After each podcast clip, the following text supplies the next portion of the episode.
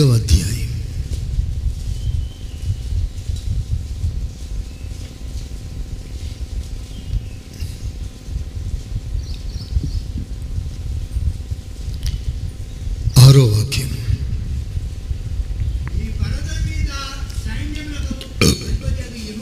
ఈ పర్వతం మీద సైన్యములకు అధిపతి అగు యెహోవా సమస్త జనుల నిమిత్తం ఓ గొప్ప విందు చేయును. చేతులెత్తి స్తోత్రం చెప్పండి. Hallelujah, hallelujah. A great feast. దేవుడు ఈ పర్వతం మీద ఒక గొప్ప విందు చేయబోతున్నాడట. స్తోత్రం చెప్పాలి. హల్లెలూయా. స్పెషల్ విందు. సాధారణంగా మనకెవరైనా పెద్దవారు విందుకు పిలిస్తే చాలా సంతోషంగా ఉంటుంది, ఎందుకంటే చాలా వెరైటీస్ ఉంటాయని. స్తోత్రం, హల్లెలూయా. ఒక ఎమ్మెల్యే కొడుకు పెళ్ళైంది అనుకోండి, ఆ పెళ్ళికి విందుకు పిలిచాడు అనుకోండి, ఆహా ఎన్ని వెరైటీస్తో భోజనం పెడతాడు. కానీ ఇక్కడ ఒక ఎమ్మెల్యే కాదు, ఒక దేశ రాజు కాదు, రాజాదిరాజు విందు చేస్తున్నాడు. హల్లెలూయా. ఎంత అద్భుతంగా ఉంటుంది ఆ విందు. ఎక్కడ చేస్తున్నాడట? ఈ పర్వతం మీద. ఈ పర్వతం అంటే ఏంటి? యెషయా పుస్తకం 2వ అధ్యాయం 2వ వాక్యం. అంత్య దినములలో పర్వతముల పైన అది యెహోవా మందిరము అను పర్వతం మీద దేవుడు ఈ విందు చేయబోతున్నాడు. చేతులెత్తి స్తోత్రం చెప్పండి. హల్లెలూయా. ఈ విందు ప్రతి ఒక్కరిని ఉద్దేశిస్తూ, ఈ విందు అద్భుతముగా, ఘనముగా, వైభవంగా దేవుడు ఏర్పాటు చేస్తున్నాడు. ఈ విందును గురించి మీరందరికీ చెప్పాలి. ఈ విందుకు రండి అని అందరికీ ఆహ్వానాన్ని ఇవ్వాలి. నా టేబుల్ మీద ఒక ఇన్విటేషన్ ఉంది. స్తోత్ర. ఇప్పుడు నేను ఈ ఇన్విటేషన్ గురించి కాదు, రేపు 1 నుండి 12 వరకు పర్వతం పైన FCIలో దేవుడు గొప్ప విందు ఏర్పాటు చేశాడు. ఈ విందు 12 రోజులు సాగుతుంది, 1 కాదు 2 కాదు. ఇది feasting. It's an feasting festival. సాధారణంగా మనం అనుకుంటాం అది ఫాస్టింగ్ కదా పాస్టర్ గారు అని. ఫాస్టింగ్ నిజమే, కానీ ప్రభునందు ఆనందిస్తూ ప్రభులో ఉత్సహించు వారికి ఆ ఫాస్టింగే గొప్ప feasting. Praise the lord. Hallelujah. చూడండి ప్రియమైన దేవుని బిడ్డలారా, ఎప్పుడైతే దేవుడు ఆ విందు ప్రారంభిస్తాడో, ఆ విందులో దేవుడు 2 అద్భుతమైన కార్యములు చేయబోతున్నాడు. 2 థింగ్స్ చదవండి.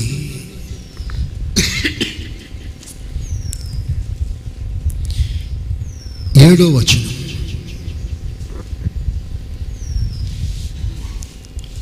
అదే యెషయా 25:7. సమస్త జనముల ముఖములను కప్పుచున్న ముసుకును సమస్త జనముల మీద పరచబడిన తెరను ఈ పర్వతం మీద ఆయన తీసివేయను. చప్పట్లు కొడదాం ఒకసారి గట్టిగా. ఒకసారి గట్టిగా దేవునికి స్తోత్రం చెప్పండి. చెప్పండి సంతోషంగా. 2 కార్యాలు చేయబోతున్నాడు. ఒకటి, ముసుగు తీసేస్తాడు. రెండు సమస్త జనముల మీద పరచబడిన తెరను తెరను ఈ పర్వతం మీద తీస్తాడు. వినండి అందరూ వినండి. ఒకటేం చేస్తాడు? ముసుగు తీస్తాడు. రెండు, తెరను తీసేస్తాడు. అందరు చెప్పరే. ఒకటి ఏం చేస్తాడు? రెండు ఏం చేస్తాడు? ముసుగు ఒక్క మనిషిని కప్పేది, అంటే ఇట్స్ పర్సనల్, వ్యక్తిగతమైంది. తెర ఒక మనిషికి సంబంధించింది కాదు, అందరికీ సంబంధించింది. సో అందరికీ సంబంధించే ఆటంకాన్ని తీసేస్తాడు, వ్యక్తిగతంగా ఒక్కడు అనుభవిస్తున్న ఆటంకాన్ని తీసేస్తాడు. మీకు అర్థమైన భాషలో చెప్పాలంటే క్రైస్తవుని ముసుగు తీస్తాడు, క్రైస్తవులకు ఆటంకాన్ని తొలగిస్తాడు. చపళ్ళు కొట్టండి గట్టిగా. హల్లెలూయా. ఎప్పుడైతే ముసుగు తీసేస్తాడో our vision will be clear. మన దర్శనం స్పష్టముగా ఉంటుంది. ఈ పర్వతం మీద ఈ పండుగలను ఉద్దేశిస్తూ రెండు కార్యాలు చేయటానికి దేవుడు ఇష్టపడుతున్నాడు. ముసుగు వేసినప్పుడు దృష్టి స్పష్టంగా ఉండదు. చాలామంది కంట్లో ముసుగు వస్తుంది, దాన్ని మసక అనండి, ముసుగు అనండి, ఏదన్నా ఒకటే, ఒక పొర. దానివల్ల దృష్టి తేటగా ఉండదు. వెంటనే ఆ పొర తీస్తే చాలా స్పష్టంగా దృష్టి కనబడుతుంది. దేవుడు అంటాడు, ఈ పండుగల్లో నేను ఐ ఆపరేషన్ చేయబోతున్నాను. Praise the lord. ఇది లయన్స్ క్లబ్ ఏర్పాటు చేసిన ఆపరేషన్ కాదు, గవర్నమెంట్ ఆసుపత్రి చేసిన ఏర్పాటు కాదు, రాజాది రాజు ఏర్పాటు చేస్తున్నాడు. నేను మీకు ఐ ఆపరేషన్ చేయబోతున్నాను. హల్లెలూయా. అందరి దృష్టిని తేటపరచబోతున్నాను, అందరికి ఒక స్పష్టమైన దర్శనాన్ని ఇవ్వబోతున్నాను. అసలు ఎందుకున్నావు, ఎందుకు దేవుని సంఘానికి వస్తున్నావు, నీ వ్యక్తిగతమైన వివరాలు ఏమిటో దేవుడు చాలా స్పష్టంగా ఈ పండుగలో నీకు బయలుపరచబోతున్నాడు. దేవునికి స్తోత్రం. హల్లెలూయా. సెకండ్, తెర అంటే ఒక అడ్డు. ఈ అడ్డును తొలగిస్తాడు. ఎప్పుడైతే అడ్డు తొలగించబడుతుందో క్రైస్తవునికి ఆటంకాలు తొలగించబడి దేవునికి వారికి మధ్యలో ఉన్న అడ్డు తొలగిపోయినప్పుడు వారు స్పష్టముగా దేవునితో సహవాసం చేయ మొదలు పెడతారు. స్తోత్రం. హల్లెలూయా. రెండు విషయాలు వింటున్నారా? Number one, a clear vision. Number two, a clear fellowship with the Lord. ఒకటి, ఒక స్పష్టమైన దర్శనాన్ని ఇవ్వబోతున్నాడు. రెండు, ఒక స్పష్టమైన సహవాసాన్ని కలిగించబోతున్నాడు. నువ్వు దేవుని యొద్దకు పరిపూర్ణంగా రాలేని స్థితి కారణం ఒక అడ్డు, ఒక ఆటంకం. రావాలనుకుంటావు, రాలేకపోతున్నావు. చిన్న అడ్డు నీకు తగలగానే నువ్వు ఆగిపోతున్నావు. ప్రతిదానికి నువ్వు ఆటంకపరచబడుతున్నావు. దేవుని యొద్దకు రాలేని స్థితిలో ఆత్మీయ జీవితం బలహీనంగా ఉంటుంది. ఇది యథార్థమైన విషయమే. ఏ చిన్న ఆటంకం సంభవించినా, మనసు కష్టం సంభవించినా, ఇంటికి బంధువులు వచ్చినా, ఆ సమయంలో నల్ల వచ్చినా, ఆ సమయంలో మనకి ఏదైనా షాపింగ్ చేయాల్సిన పరిస్థితి వచ్చినా, మనం చాలా అద్భుతంగా ధైర్యంగా దేవుని సన్నిధి మానేస్తాం. కానీ దేవుడు అంటున్నాడు, ఈ పండుగల్లో ఒక అద్భుతమైన కార్యం నేను చేయబోతున్నాను. ఏమిటా కార్యము అంటే, ఏ కార్యము కూడా దేవుని సహవాసంలోనికి రాకుండా మిమ్మల్ని అడ్డుపరచదు. చప్పలు కొట్టు గట్టిగా. హల్లెలూయా. హల్లెలూయా. చాలా అద్భుతమైన విషయం. ఇది మనకు కావాలి. ప్రతి ఒక్కరూ ధైర్యంగా ప్రభు దగ్గరికి ప్రతినిత్యం సహవాసం చేయాలి, వితౌట్ ఎనీ ఇంటరప్షన్. ఏ విధమైన డిస్టర్బెన్స్ లేకుండా ఒక అద్భుతమైన సహవాసం ఎల్లప్పుడూ మనం కలిగి ఉండాలి. కేవలం ఇట్టి అద్భుతమైన సహవాసం నీకు అందుబాటులో ఉంచటానికి, నీకు వీలు కలిగించటానికి యేసుక్రీస్తు లోకానికి దిగి వచ్చి ఒక మానవునిగా శ్రమపడి సిలువలో మరణించి ఆఖరి బొట్టు రక్తాన్ని కార్చి, ఎప్పుడైతే యేసు ప్రభు సిలువలో కళ్ళు మూశాడో వెంటనే ఆత్మలో తిన్నగా దేవాలయంలో ప్రవేశించి అడ్డుగా ఉన్న తెరని పైనుండి కిందికి చింపేశాడు. స్తోత్రం చెప్పు గట్టిగా, చెబుతాం గట్టిగా. ఏమిటా అడ్డుతారా? ఎవరిని లోపలికి రానివ్వదు. ప్రతి ఒక్కరిని ఆపేస్తుందా తెర? నిర్ణయించబడిన వారు తప్ప ఎవ్వరు అందులో వెళ్ళటానికి వీలు లేదు. ప్రధాన యాజకుడు ఒక్కడే సంవత్సరానికి ఒక్కసారి ఆ అడ్డుతెర లోన ప్రవేశిస్తాడు. మిగతాలో అందరూ తమాషా చూస్తూ ఉంటారు. No permission. వెళ్ళాలని ఉన్నా వెళ్ళలేరు, వెళ్ళాలని సాహసిస్తే మరణిస్తాడు.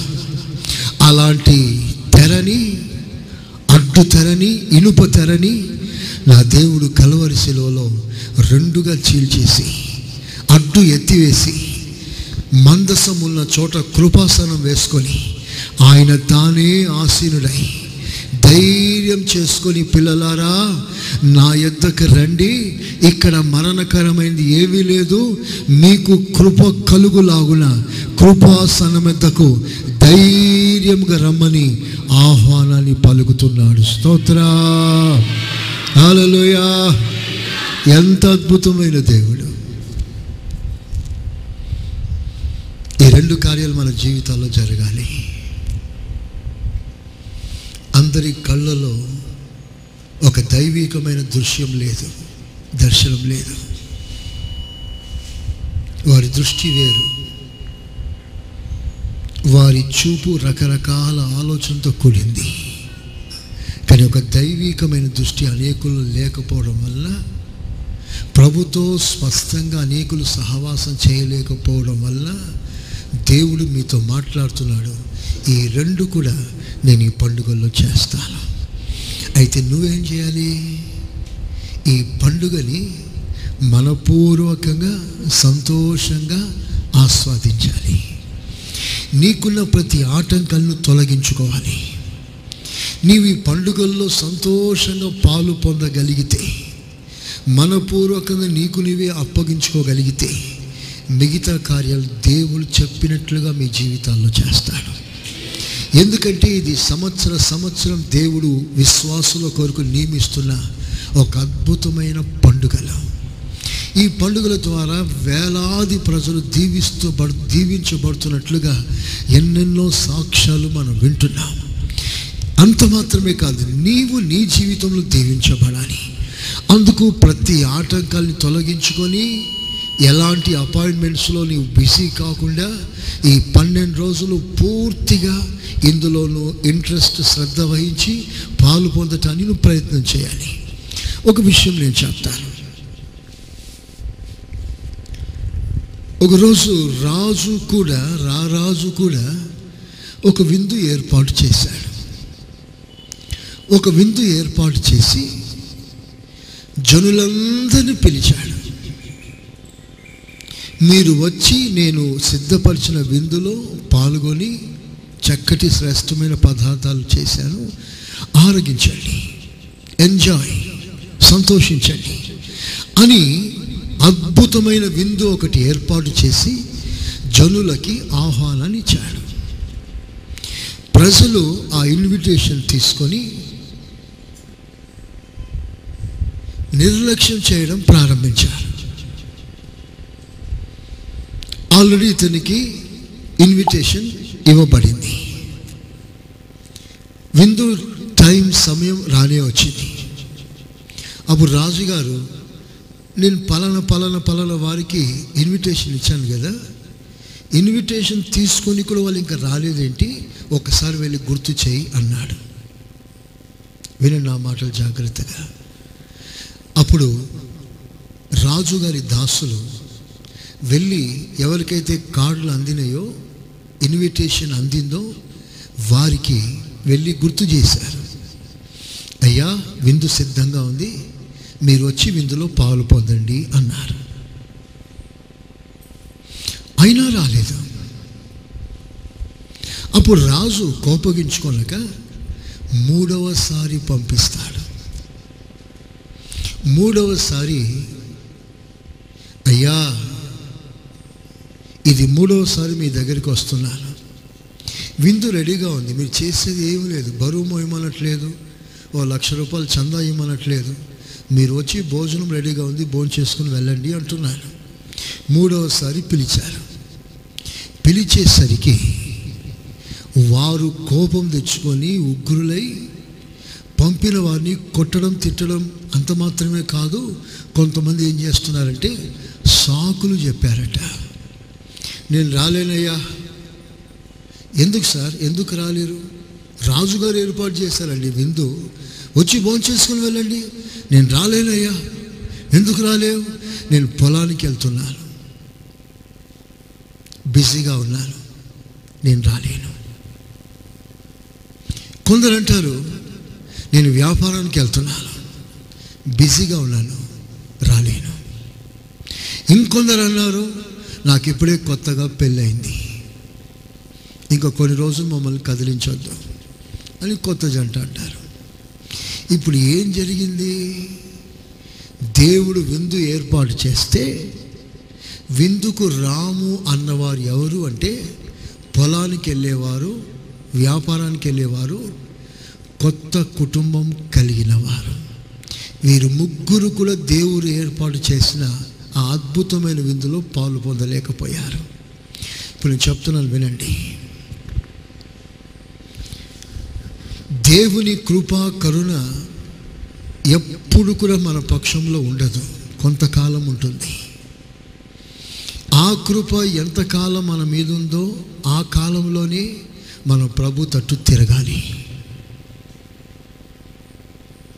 దేవుడు నీకు ఇచ్చిన సమయంలో నువ్వు సద్వినియోగం చేసుకొని ప్రభు వైపు తిరగకపోతే ఆ మీదట కృప పోయింది అంటే నువ్వు తిరగాలన్నా తిరగలేవు, రావాలన్నా రావలేవు, ఇవ్వాలన్నా ఇవ్వలేవు. నీ ఉదయం కఠినమైపోతుంది, కృప పోతుంది.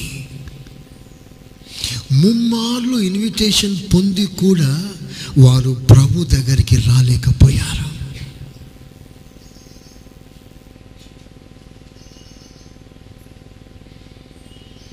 గొప్ప పాఠం ఇందులో ఉంది. 3 సార్లు నీకు ప్రకటించబడింది, నువ్వు వినిపించుకోలేదు, మారలేదు, ప్రభు దగ్గరికి రాలేదు. విందు ఏర్పాటు చేసి 3 సార్లు ఏ విధంగా ఆహ్వానం ఇవ్వబడిందో ఆ విధంగా ఆత్మ సంబంధమైన విందు అనబడుతున్న రక్షణ స్వాస్థ్యం అనుభవించటానికి యూదా ప్రజలకి 3 సార్లు సువార్త ప్రకటించబడింది. 3 times దేవుడు వారికి అవకాశం ఇచ్చాడు. 3 సార్లు. దానిని ఉపమాన భాషలో ఒక అంజూరపు చెట్టును సాదృశ్యంగా తీసుకొని ప్రభు మాట్లాడుతున్నాడు. ఈ అంజూరపు చెట్టు దగ్గరికి 3 మార్లు నేను వచ్చాను, 3 times. ఫలం ఇస్తుందేమో, ఫలిస్తుందేమోనని 3 సార్లు ఆశతో వచ్చాను. 3 సార్లు వచ్చానే కానీ 3 సార్లు కూడా అది ఫలించలేని స్థితిలో ఉంది, రక్షణ అనుభవించలేని స్థితిలో ఉంది. కొట్టే మని ఆజ్ఞ ఇచ్చారు, కానీ తోటమాలి అడ్డుపడి ఇంకో సంవత్సరం ఉండని అని కోరుకున్నాడు, బ్రతిమాలుకున్నాడు. అతని కోరిక మేరకి అతనికి, ఆ చెట్టుకి, ఆ వంశానికి, ఆ ఇశ్రాయేలుకి ఇంకో సంవత్సరం పొడిగించబడింది. ఈ సంవత్సరంలో ఇప్పుడు ఇశ్రాయేల్ జనాంగం ఏం చేయాలంటే వారి నిమిత్తం నియమింపబడిన రక్షణను అనుభవించాలి, వారి ప్రభుని స్వీకరించాలి. కానీ వారు రక్షణ అనుభవాన్ని అనుభవించడానికి వీలు లేకుండా హృదయాన్ని కఠినపరుచుకున్నారు. సరిగ్గా 4వ సంవత్సరమున యూదా జనాంగం నరికివేయబడిన సన్నివేశం చరిత్రలో జరిగిన సంఘటన చాలా అద్భుతంగా బైబిల్ సెలవిస్తుంది. ఇది ఎలా జరిగిందో మీకు చెప్తాను. నెబుకద్నెజర్ చక్రవర్తి ఇశ్రాయేలు జనాంగం మీదకి యుద్ధానికి వచ్చారు. యుద్ధానికి వచ్చినప్పుడు ఆ యుద్ధంలో ఇశ్రాయేలు బొత్తిగా ఓడిపోయారు. కానీ నాశనం చేయకుండా వెళ్ళిపోయాడు. నజరాన ఇచ్చాడు, తృప్తి పడ్డాడు నెబుకద్నెజర్, వెళ్ళిపోయాడు. రెండవసారి మరలా వచ్చాడు, ఇశ్రాయేలు మీద దండెత్తి యుద్ధానికి వచ్చాడు. అప్పుడు కూడా ఇశ్రాయేలు నెబుకద్నెజర్ని, బాబిలోన్ పవర్ని అడ్డుకోలేకపోయింది. ఓటమి సంభవించింది. అయినా దేవుడు కాపాడాడు.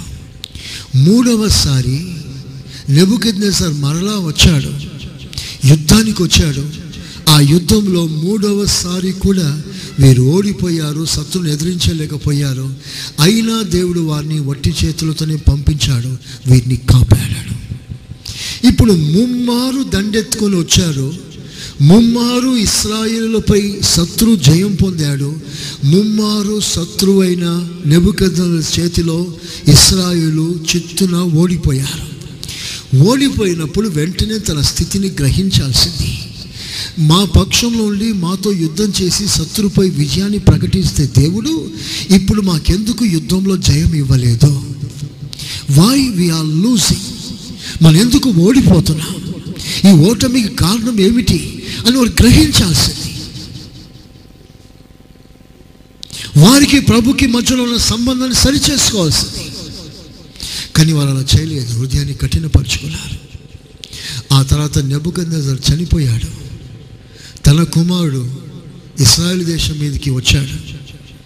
వచ్చినప్పుడు అతడు దేశమంతటిని కొల్లగొట్టి సమూలంగా నిర్మూలపరిచి జనాంగాన్ని, ఇశ్రాయేలు జనాంగాన్ని, అంజూరపు చెట్టుతో పోల్చబడిన జనాంగాన్ని మొద్దు నుండి నరికేశారు. ప్రతి ఇల్లు ధ్వంసమైంది, మందిరాలు కూలిపోయాయి, దేవుని బిడ్డలందరూ చెరపట్టబడ్డారు. ప్రియులైన దేవుని బిడ్డలారా, దేవుడు ప్రకటిస్తున్న రోజుల్లోనే మన కృప ఉంటుంది. దేవుడు రమ్మని ప్రేమతో పిలిచిన రోజుల్లోనే ఆ కృప మనకుంటుంది. ఆ రోజులు దాటిపోతే దేవుడు నిన్ను కనికరించాడు, కనికరమునకు పాత్రునిగా ఎంచాడు. నీ జీవితంలో భయంకరమైన నష్టాలు సంభవిస్తాయి. శత్రువులు వచ్చి ముట్టడి చేస్తారు. నీ ఆత్మీయ జీవితం సర్వనాశనం అయిపోతుంది.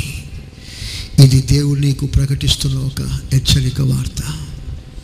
మనం ఏదైనా సరే ఈ కడవలి దినాల్లో ప్రభు మనల్ని సూచిస్తున్న ఈ మాటల్ని జ్ఞాపకం చేసుకొని ఆయన తట్టు మనం తిరుగుదాము. స్తోత్రం చెప్పండి, చెప్దాం గట్టిగా, హల్లెలూయా హల్లెలూయా.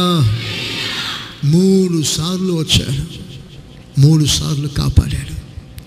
యజమాని తోటలోకి 3 సార్లు వచ్చాడు, 3 సార్లు కాపాడబడింది, నరకబడలేదు. 3 సార్లు వీరికి ఆహ్వానం ఇవ్వబడింది, 3 సార్లు నిర్లక్ష్యం చేశారు. నిర్లక్ష్యం చేసి ఏం చేశారు వీళ్ళు? మేము పొలానికి వెళ్తున్నాము అన్నారు, ఒకడు వ్యాపారానికి వెళ్తున్నాము అన్నారు, మరొకడు మా కొత్తగా పెళ్ళైంది మేము రాలేము అన్నారు. 3 విషయాలు నాతో కలిసి చెప్పండి. పొలము, 2 వ్యాపారము, 3 కుటుంబము.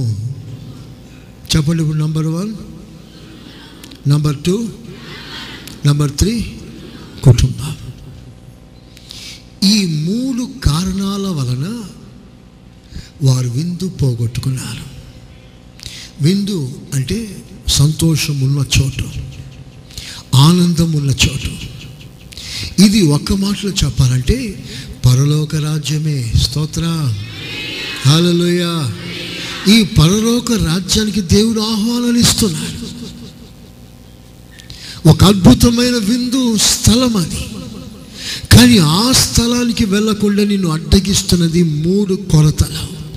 1 పొలం, 2 వ్యాపారం, 3 కుటుంబం. చదవండి లూకా సువార్త 21వ అధ్యాయం.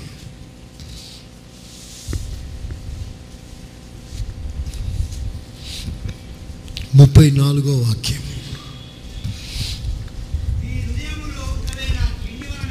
మీ హృదయము ఒకవేళ నంబర్ 1 తిండి, నంబర్ 2 మత్తు, నంబర్ 3 ఐహిక విచారాలు మందముగా ఉన్నందున ప్రభు రాకడ ఆకస్మికముగా మీ మీదికి ఉరి వచ్చినట్లుగా రాకుండా ఈ విషయమై మీరు జాగ్రత్తగా ఉండండి. స్తోత్రం చెప్పండి గట్టిగా. ఆ దినం ఆకస్మికముగా మీ మీదికి ఉరి వచ్చినట్లుగా రాకుండానట్లుగా మీరు ఈ విషయాలలో మీ విషయంలో జాగ్రత్తగా ఉండండి. ఏ విషయంలో జాగ్రత్తగా ఉండాలి? తిండి విషయంలో, మత్తు విషయంలో, ఐహిక విచార విషయంలో. 3 థింగ్స్. అక్కడ యేసు ప్రభు ఆహ్వానం ఇచ్చినప్పుడు వారు నిర్లక్ష్యం చేశారు. చదువున్న మాటని మత్తయి సువార్త 22వ అధ్యాయం.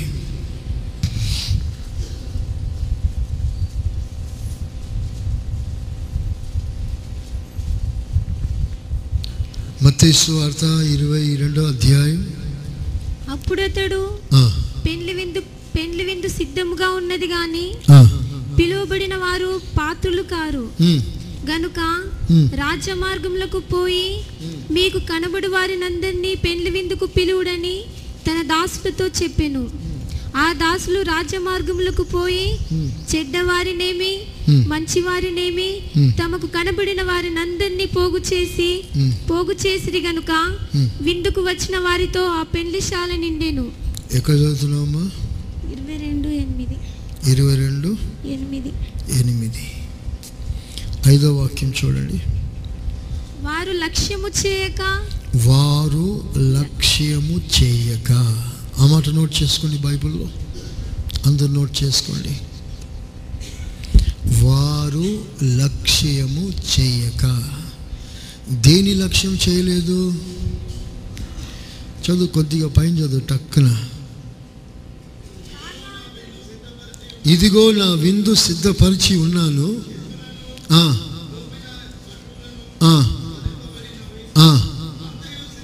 అంత సిద్ధముగా ఉన్నది, పెండ్లి విందుకు రండని పిలువబడిన వారితో చెప్పుడని వేరే దాసులను 3వ సారి పంపెను. కానీ వారు లక్ష్యము చెయ్యక.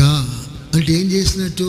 అలక్ష్యం చేశారు, నిర్లక్ష్యం చేశారు, నెగ్లిజియన్స్. దేవుని పిలుపు, అద్భుతమైన విందుకు రాకుండా వారు నిర్లక్ష్యం చేశారు. ఎలా? చదువు. పొలానికి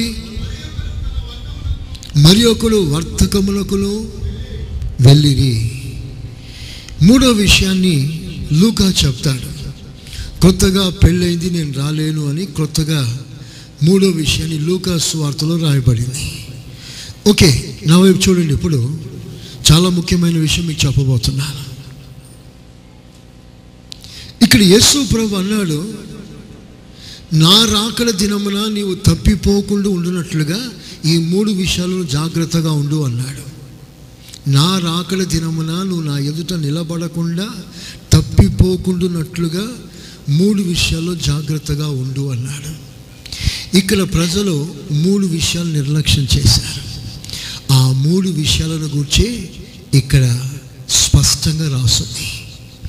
వాళ్ళన్నారు, మేము పొలానికి వెళ్తున్నాం రాలేము అన్నారు. పొలము ఒక ఆటంకం. ఇక్కడ తిండి అన్నాడు. పొలంలో పండుంది పంట, ఆ పంటే తిండి, ఆహారం. పొలము = తిండి. పొలము వలన విందు పోగొట్టుకున్నాడు, తిండి వలన ప్రభు రాకడ పోగొట్టుకుంటాడు. తిండి వలన నంబర్ 2 వ్యాపారం. నేను వ్యాపారానికి వెళ్తున్నాను అన్నాడు. ఇక్కడ ఐహిక విచారము అన్నాడు. విచారము ఇదంతా బిజినెస్ మ్యాటర్స్, ఐహిక విచారాలు, కేర్స్ ఆఫ్ దిస్ వరల్డ్. వ్యాపారం వలన ఒకడు ప్రభు రాకల్లో తన స్థానాన్ని పోగొట్టుకున్నాడు. మూడవదిగా మత్తు అన్నాడు, అక్కడ కొత్తగా పెండ్లి అన్నాడు. పెండ్లి కొత్తగా, మాకు కొత్తగా పెండ్లైంది, మేము రాలేము అన్నారు. అంటే వారు మత్తులో ఉన్నారు. అదే మత్తు మరలా ఇక్కడ అంటాడు, మత్తు వలన. సో మూడు విషయాలు ఈ మూడు విషయాల వలన ఈ లోకంలో నీ ఆత్మీయ జీవితం ఆరిపోతుంది. తిండి, వ్యాపారం, మత్తు. ఈ మూడు విషయాల్లో నీ ఆత్మీయ జీవితం కూడా ఆరిపోతుంది. ఒకటి ఆత్మీయ జీవితం ఆరిపోవటానికి కారణం యేసు ప్రభువే చెప్తాడు. ఏమంటున్నాడంటే, ఒకడు దీపాన్ని వెలిగించి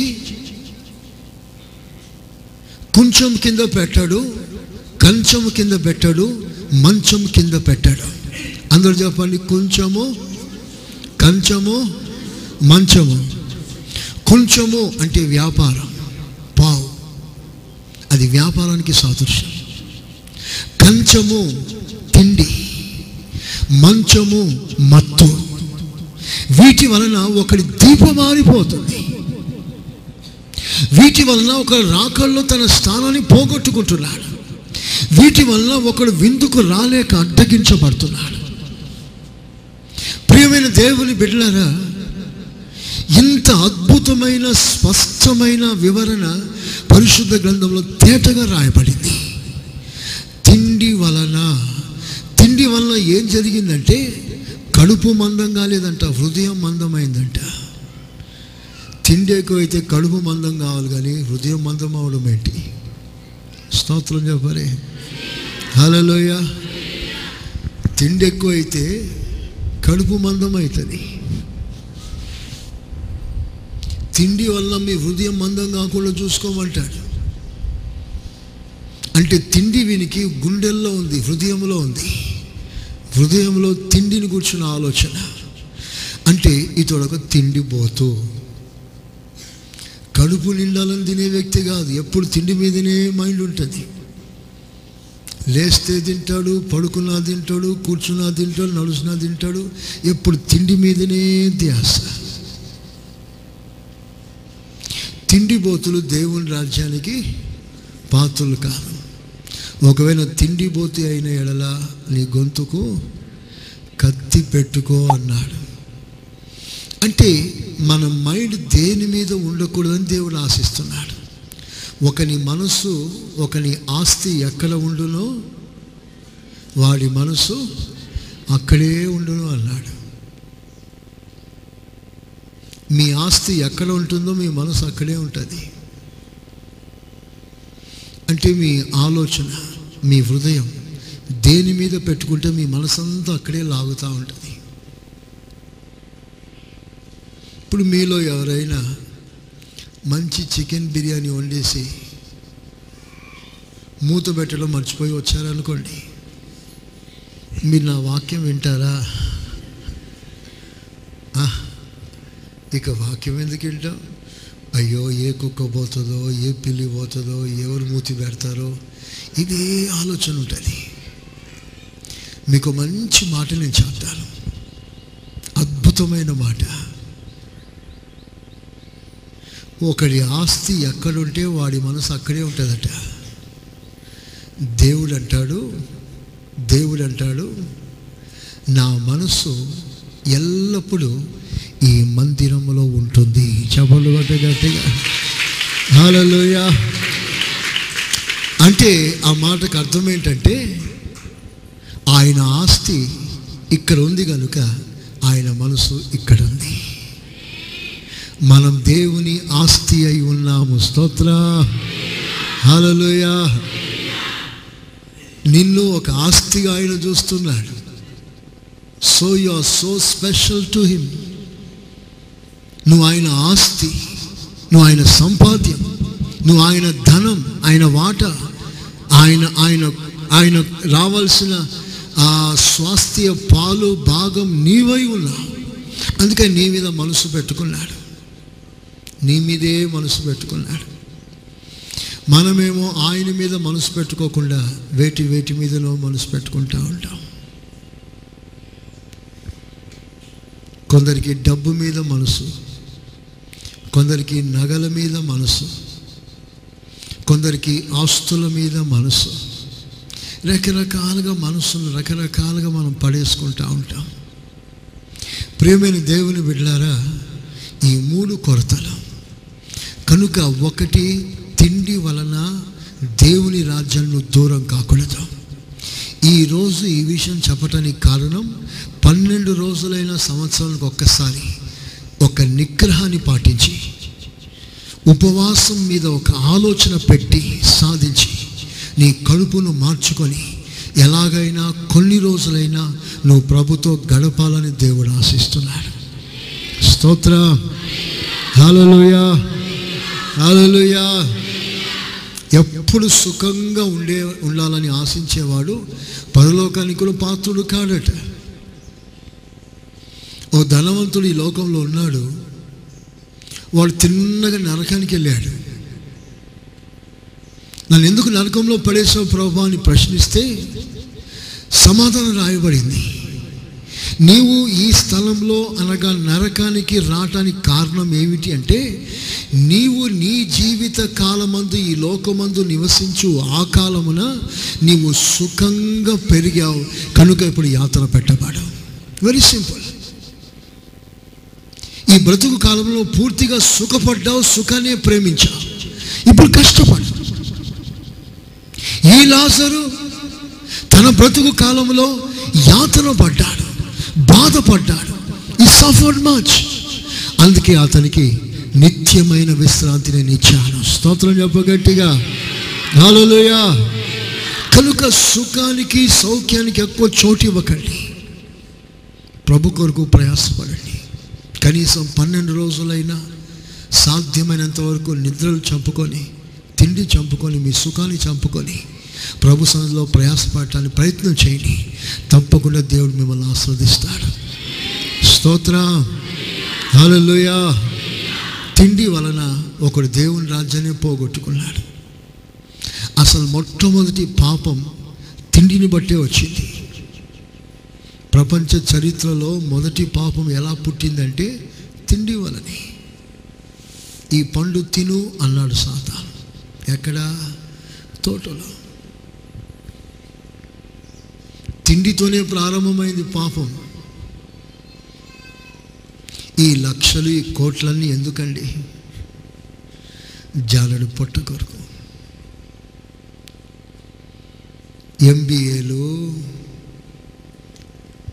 బీటెక్లు, ఎంటెక్లు, మెడిసిన్లు, ఇవన్నీ చదివినా వాటన్నిటి వెనుక ఒకటే కారణం, ఓ పొట్ట జానడు కొరకు.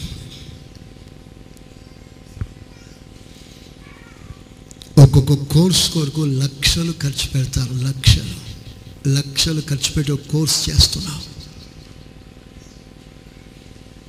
కానీ ఆ లక్షలు ఆ కోర్స్ అన్నీ కూడా కేవలం ఒక జానుడు పొట్ట కొరకు మాత్రమే. చివరికి మనకు కావలసిన స్థలం ఎంత అంటే 6 అడుగుల గొయ్యి, అంతకు మించినేం లేదు.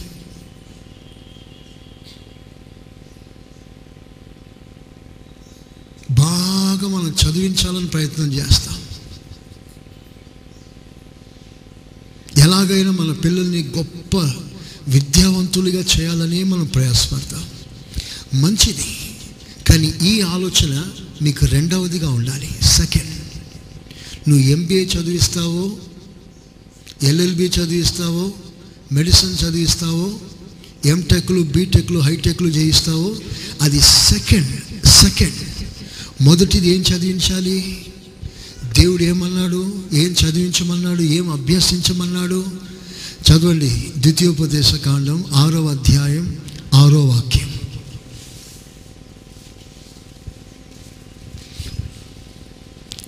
Deuteronomy 6:6. నేడు నేను నీకు ఆజ్ఞాపించు మాటలు నీ హృదయంలో ఉండాలి. నీవు నీ కుమారులకు వాటిని అభ్యసింప చేయాలి. అందరు తలలు పైకెత్తండి. వీటిని, వాక్యాన్ని పిల్లలకి ఏం చేయించాలి? అభ్యాసం అంటే ఏంటి? It's an course, study. అభ్యాసింప చేయాలి. చదువు, కూర్చున్నప్పుడు స్టడీ అదే, నడిచేటప్పుడు స్టడీ అదే, పండుకున్నప్పుడు స్టడీ అదే, మరలా లేచినప్పుడు స్టడీ అది. స్తోత్రం చెప్పు గట్టిగా. హల్లెలూయా.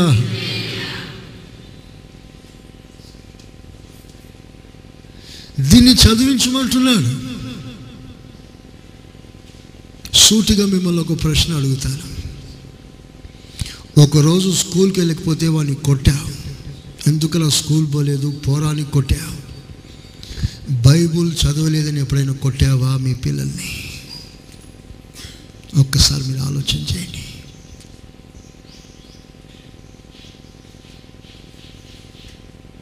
బైబుల్ చదవలేదని ఎప్పుడైనా కొట్టావా? కొంతమంది తల్లిదండ్రులు మేము చిన్నగా ఉన్నప్పుడు గంటసేపు మోకాల మీద ఉంటే కానీ మాకు తిండి పెట్టలేదు అని పిల్లలు చెప్తారు. మీరు ఎప్పుడైనా మీ పిల్లలకు అలా చేశారా? ఒకసారి ఆలోచన చేయండి. దీన్ని అభ్యసింప చేయండి. Let them study well the word of God. నువ్వు కూర్చున్నా, లేచినా, నడిచినా, పడుకున్నా నీ కళ్ళ ముందు ఉండాల్సిన దేవుని వాక్యం. ఫస్ట్ ఇది, తర్వాత బీటెక్లు, ఎంటెక్లు. ఇది నేను పరలోకానికి తీసుకెళ్తుంది. ఆ ఎంటెక్లు, బీటెక్లు నీకు 60 సంవత్సరాలు ఆయుష్ ఇస్తుంది. That too no guarantee. అది కూడా గ్యారంటీ లేదు. జస్ట్ ఫర్ 60, 40, 50 years భవిష్యత్తు కొరకు ఎంత ఖర్చు పెడుతున్నావు, ఎంత ప్రయాసపడుతున్నావు. శాశ్వత జీవితం ఇచ్చే పరలోక రాజ్యాన్ని అనుగ్రహించగలిగిన దేవుని వాక్యం పట్ల మన పిల్లలకి ఎంత శ్రద్ధ కలిగిస్తున్నాం, మనం ఎంత శ్రద్ధ కలిగి ఉన్నాం. ఎంత అద్భుతమైన మాట అండి ఇది. ఒక్కసారి దేవుని గట్టిగా స్తోత్రం చెప్పండి. హల్లెలూయా. తిండి వలన దేవుని రాజ్యాన్ని పోగొట్టుకోవద్దు. ఇదే తిండి శోధన యేసు ప్రభువు కూడా వచ్చింది. రాళ్ళను రొట్టెలుగా చేసుకొని తిను అన్నారు సాతాను. కానీ ప్రభు ఆ ఉపవాస వేళలో తిండిని జయించి అద్భుతముగా సాతాన్ని ఓడించగలిగాడు. స్తోత్రం. మొదటి ఆదాము తిండి దగ్గర పడిపోతే కడపటి ఆదాము అదే తిండి దగ్గర విజయాన్ని సాధించాడు. దేవునికి స్తోత్రం. బైబిల్లో ఒక భ్రష్టుని గురించి రాయబడింది. ఒక భ్రష్టుడు అని రాయబడింది. ఎందుకయ్యా అతడు భ్రష్టుడని రాయబడిందంటే ఒక్క పూట ఆకలి ఓర్చుకోలేకపోయినాడు. ఒక్క పూట, ఆ ఒక్క పూట ఆకలిని కూడా ఉండటానికి ఇష్టం లేక తన ఆత్మీయ జీవితాన్ని అమ్ముకున్నాడు, జ్యేష్ఠత్వాన్ని అమ్ముకున్నాడు ఒక్క పూట కూటి కొరకు. Is an reprobate. అతను ఒక భ్రష్టుడు. ఆత్మీయ జీవితం యొక్క విలువ ఒక్క పూటతో సమానంగా ఎంచాడు. ఈ 12 రోజుల్లో దేవుడు నీకు ఎంత కృపనిస్తే అంతగా ప్రభు కొరకు తీర్మానం చేసుకో. దేవుడు నిన్ను ఆశీర్వదిస్తాడు. ఆమేన్. వ్యాపారం వల్ల చాలామంది దేవుని రాజ్యాన్ని, ఆయన సన్నిధిని పోగొట్టుకుంటున్నారు. వ్యాపారం, పని, బిజినెస్, వృత్తి, అదేదైనా కానివ్వండి. Everything second. ప్రతిదీ కూడా 2వ స్థానంలోనే ఉండాలి. మొదటి స్థానం వచ్చిందా దెబ్బతింటా. ఎవరైనా సరే నీ వ్యాపారం 2వ స్థానంలోకి రావాలి. నీ పని, నీ ఉద్యోగం 2వ స్థానంలోకి రావాలి. ఐహిక విచారము అన్నాడు. ఫైనాన్షియల్ మ్యాటర్స్, వ్యాపారము డబ్బుతో పోల్చబడింది. సో ఈ డబ్బు ఫస్ట్ తిండి, రెండు డబ్బు. ధనము ఒక మనిషిని దేవునికి చాలా దూరం చేసేస్తుంది. ఎంత దూరం అంటే తిరిగి మానవుడు ప్రభు ఎందుకు రాలేనంత దూరం వెళ్ళిపోతాడు డబ్బును బట్టి.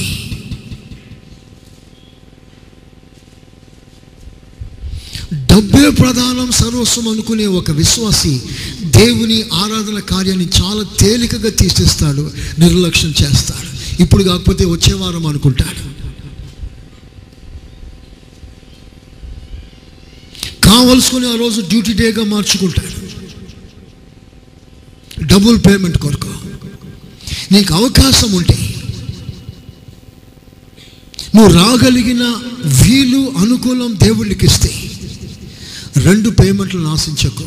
ఆ రోజు నీకు పేమెంట్ రాకపోయినా పర్వాలేదు, దేవుడు నీకు బహుమానం ఇస్తాడు, తప్పకుండా ఇస్తాడు. దేవుని కొరకు దాన్ని నష్టంగా ఎంచుకొని రా ప్రభు దగ్గరికి. ఈ తీర్మానం ప్రతి ఒక్కరికి ఉండాలి. ధనాన్ని ఎవరైతే ఎక్కువగా ప్రేమిస్తారో వారు దేవునికి ఖచ్చితంగా దూరంగా ఉంటారు. వారు ప్రభు దగ్గరికి పూర్తి స్థాయిలో స్వేచ్ఛగా రాలేరు. నిన్నటి రోజున రిపబ్లిక్ డే అన్నారు, గణతంత్రం. 47లో ఇండిపెండెన్స్ వచ్చింది, 50లో రిపబ్లిక్ వచ్చింది. ఇండిపెండెన్స్ వచ్చినప్పుడు శత్రువు పోయాడు, కానీ వారి చట్టం ఇంకా అమల్లో ఉంది, వారి జెండాలు అక్కడక్కడ ఎగురుతూ ఉంది. 3 సంవత్సరాలు మన ప్రభుత్వం, మన అధికారులు, దేశ నాయకులు కూర్చొని రాజ్యాంగాన్ని తయారు చేసి ఒక శాసనాలన్నీ రాసి ప్రతి ప్రభుత్వ ఆఫీస్ దగ్గర వారికి ఉన్న జెండాలను దించేసి మన జెండా పైకెక్కించి రిపబ్లిక్ డే అని ప్రకటించారు జనవరి 26. నిన్నటి రోజున ఆ రోజు ఏం జరిగిందంటే పూర్తి స్థాయిలో వారికి ఉన్న అధికారం అంతా తొలగిపోయింది. మన దేశం, మన అధికారం, మన చట్టం అమల్లోకి వచ్చింది. ఇప్పుడు నేనంటున్నాను, ఇండిపెండెన్స్ అంటే రక్షణ. వేరొకడు పోయాడు మన దేశంలో నుండి, బ్రిటిష్ శత్రువు. ఈ ఆత్మీయ జీవితంలో ఇంకొకడు వెళ్ళిపోయిన తర్వాత ఇంకా వాడి చట్టం నడుస్తుంది, వాడి ఆలోచన నడుస్తుంది. రక్షణ పొందామని పేరే కానీ వాడి కొరకు పనిచేస్తున్నా. ఇంకా రిపబ్లిక్ రాలేదు. విశ్వాసి పూర్తి స్థాయిలో విశ్వాసి దేవునికి సొంతం కాలేదు.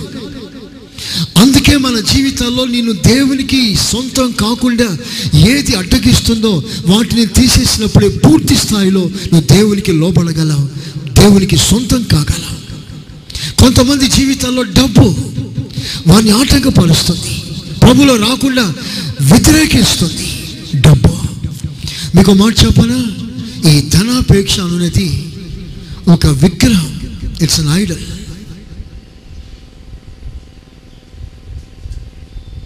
ఇది భయంకరమైన ఒక విగ్రహం. ఈ విగ్రహం ఎవరైతే కలిగి ఉన్నారో వారిని దేవుడు తప్పకుండా శిక్షిస్తాడట. మీకు 2 రెఫరెన్స్ ఇస్తాను, రాసుకోండి. యెషయా 57వ అధ్యాయం,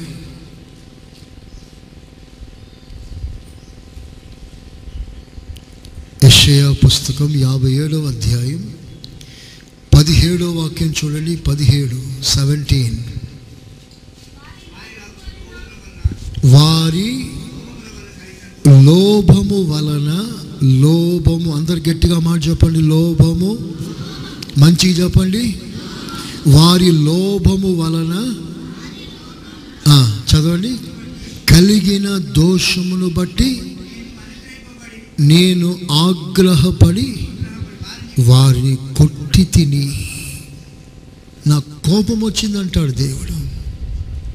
కోపం వచ్చి నేను వారిని కొట్టాను అంటాడు. ఎందుకయ్యా నీ కోపం వచ్చింది, ఎందుకయ్యా నువ్వు వారిని కొట్టావంటే వారు లోభము కలిగి ఉన్నారు.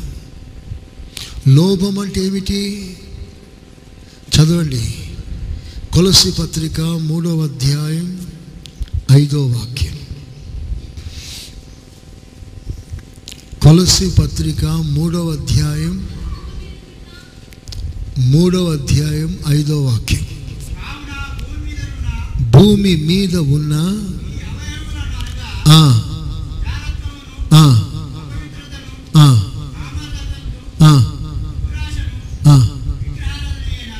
విగ్రహారాధనైన ధనాపేక్ష చంపండి,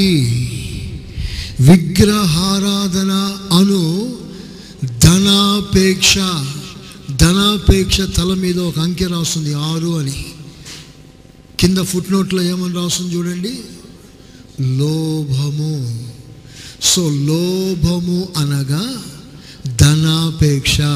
చెప్పండి లోభము అనగా, చెప్పండి గట్టిగా, లోభము అంటే ధనాపేక్ష. వారి లోభం వల్ల నేను వారిని కొట్టి తిని, అంటే ధనాపేక్ష వల్ల వారిని కొట్టి తిని. ధనాపేక్ష అంటే ఏంటి అసలు? ధనాన్ని అపేక్షించడం, ధనాన్ని ఆశించడం. ధనం మీద ఎవరికి ఆశ ఉండదు పాస్టర్ గారు అంటారేమో, ఫ్యాక్ట్. ధనం అంటే అందరికి ఇష్టమే, అందరికీ ఆశ. ఆశ ఉండాలి, కానీ మించిన ఆశ ఉండకూడదు, అధిక ఆశ ఉండకూడదు. నేను చెప్తున్నాను, ధనాపేక్ష అంటే డబ్బుని ఎక్కువగా ప్రేమించి, డబ్బు కొరకు సర్వస్వమును అమ్ముకోవటానికి తెగించటానికి, ఎంత నీచ స్థితిలో దిగిపోవటానికి సిద్ధపడుతున్నాడే, అది ధనాపేక్ష. డబ్బు కొరకు దేనినైనా విడిచిపెట్టడానికి సిద్ధపడుతున్నాడే, అది ధనాపేక్ష. డబ్బు కొరకు ఆరాధన తేటగా మానుకోవటానికి ఇష్టపడుతున్నాడే, అది ధనాపేక్ష.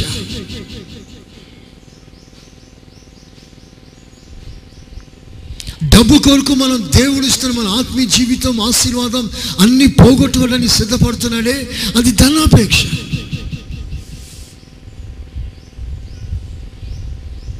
అలాంటి ధనాపేక్ష నువ్వు కలిగి ఉంటే, నువ్వు ఎంత వాక్యమైనా, నువ్వు ఎంత చర్చ్ మెంబరు అయినా, నీవు పొరపాటున దేవుని రాజ్యంలో అడుగు పెట్టలేవు. బైబుల్ సెలవిస్తుంది, బైబుల్ సెలవిస్తుంది.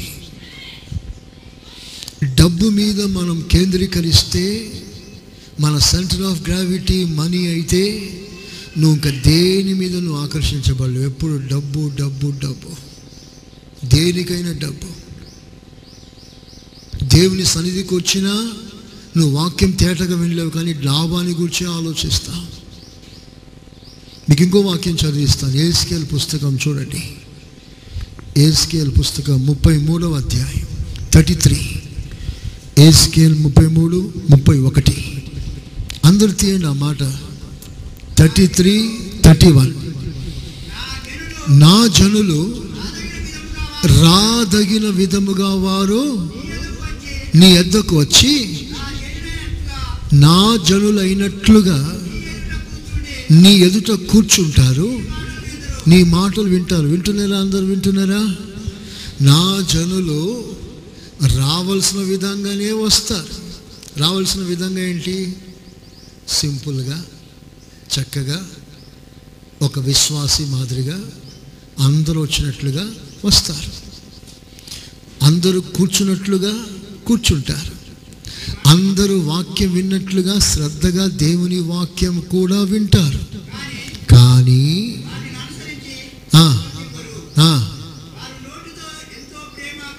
వారి నోటితో ఎంతో ప్రేమ, అయ్యో పాస్టర్ గారు, యేసయ్యా, స్తోత్రమయ్యా అంటారు. కానీ కానీ వారి హృదయము లాభమును అపేక్షిస్తుంది. ఎంత మంచి మాట అండి! వారి హృదయము లాభం మీదనే ఉందంట, అంటే డబ్బు మీదనే ఉంది వారి హృదయం. చర్చికి రామంటే వస్తాను, కానీ చర్చికి రూపాయి ఇవ్వమంటే మాత్రం ఒప్పుకోను.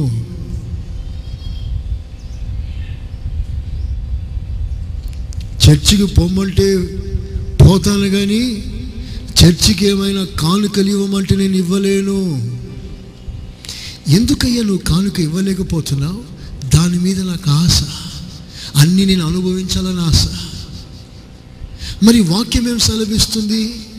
నీవు సంపాదించిన భాగంలో 10వ భాగం తీసుకొచ్చి దేవుని సన్నిధికి ఇవ్వమని రాయబడింది. మరి ఎందుకు ఇవ్వలేకపోతున్నావు? దాని మీద కూడా నాకు ఆశ. 90% మీద ఆశ, 10% మీద కూడా నాకు ఆశ. ఒక మాట యేసు ప్రభు అన్నాడు, నేను మీకు 1000 ఇచ్చినా 1,00,000 ఇచ్చినా మీ కొరకు ఇవ్వట్లేదు, మీరు దేవుని రాజ్యం వ్యాప్తి చెందించాలని, మిమ్మల్ని నమ్మి నేను మీకు ఇస్తున్నాను. మీ ద్వారా సంఘం డెవలప్ కావాలి, అది ఫస్ట్ ప్రయారిటీ. నేను చెప్పలేదండి ఈ మాట, యేసు ప్రభు అంటాడు. చదువున్న మాట అందరు తీయండి, లూకా సువార్త అందరు తీయండి. లూకా సువార్త 12వ అధ్యాయం 21వ వచనం 12:21. దేవుని ఎడల ధనవంతుడవు కాక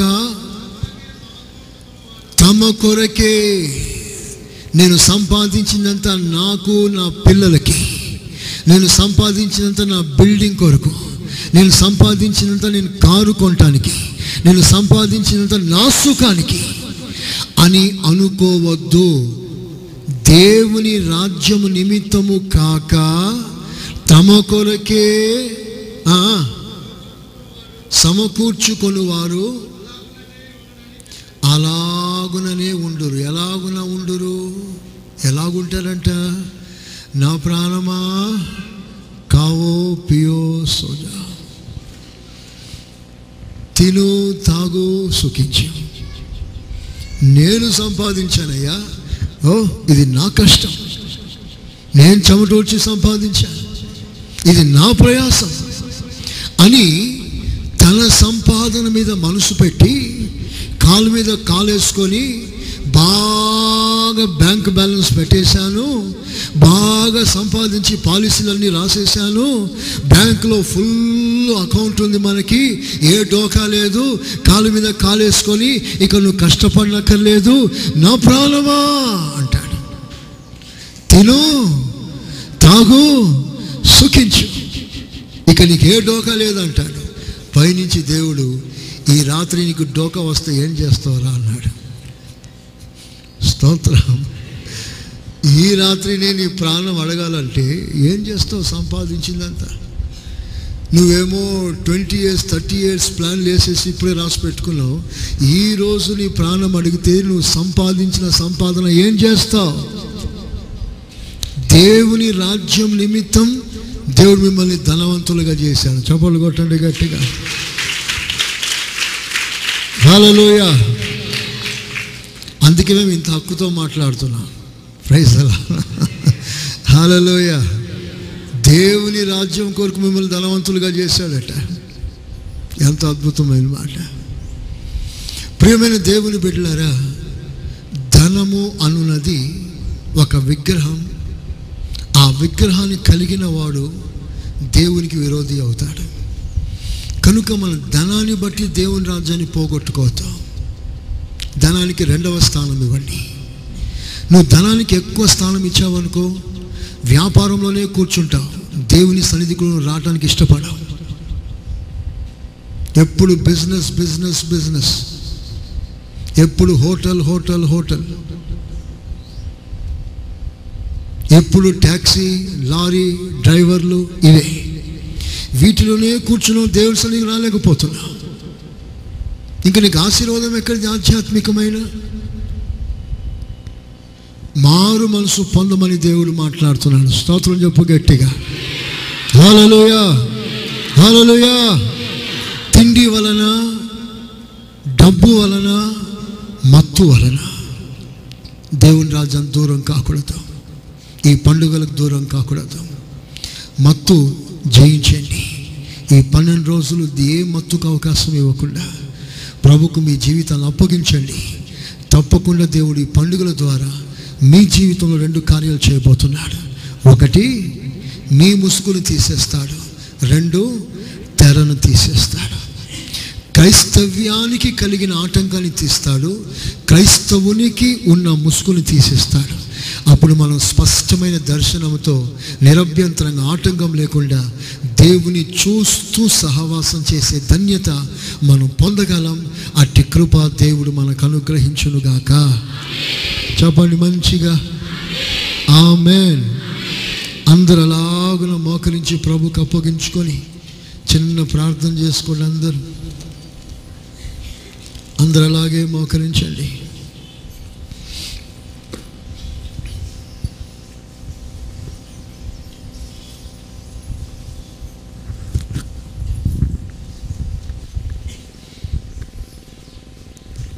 అందరూ మోకరించారా? ఇక ప్రార్థన చేసుకుని అందరూ ప్రభా ఈ మూడింటిని జయించే కృప దయచేయమని అడగండి ప్రభుని.